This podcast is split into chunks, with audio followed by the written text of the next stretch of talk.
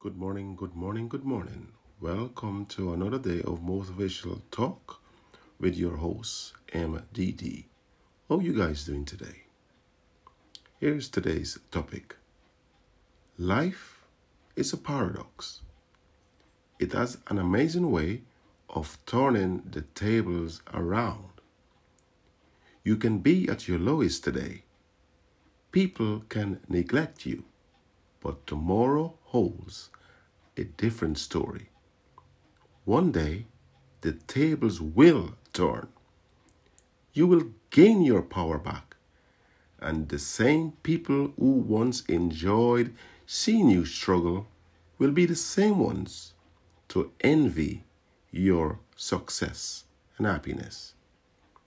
If people have mistreated you, don't stay where they have left you choose to level up, succeed, and you will be shedding tears of joy in the end.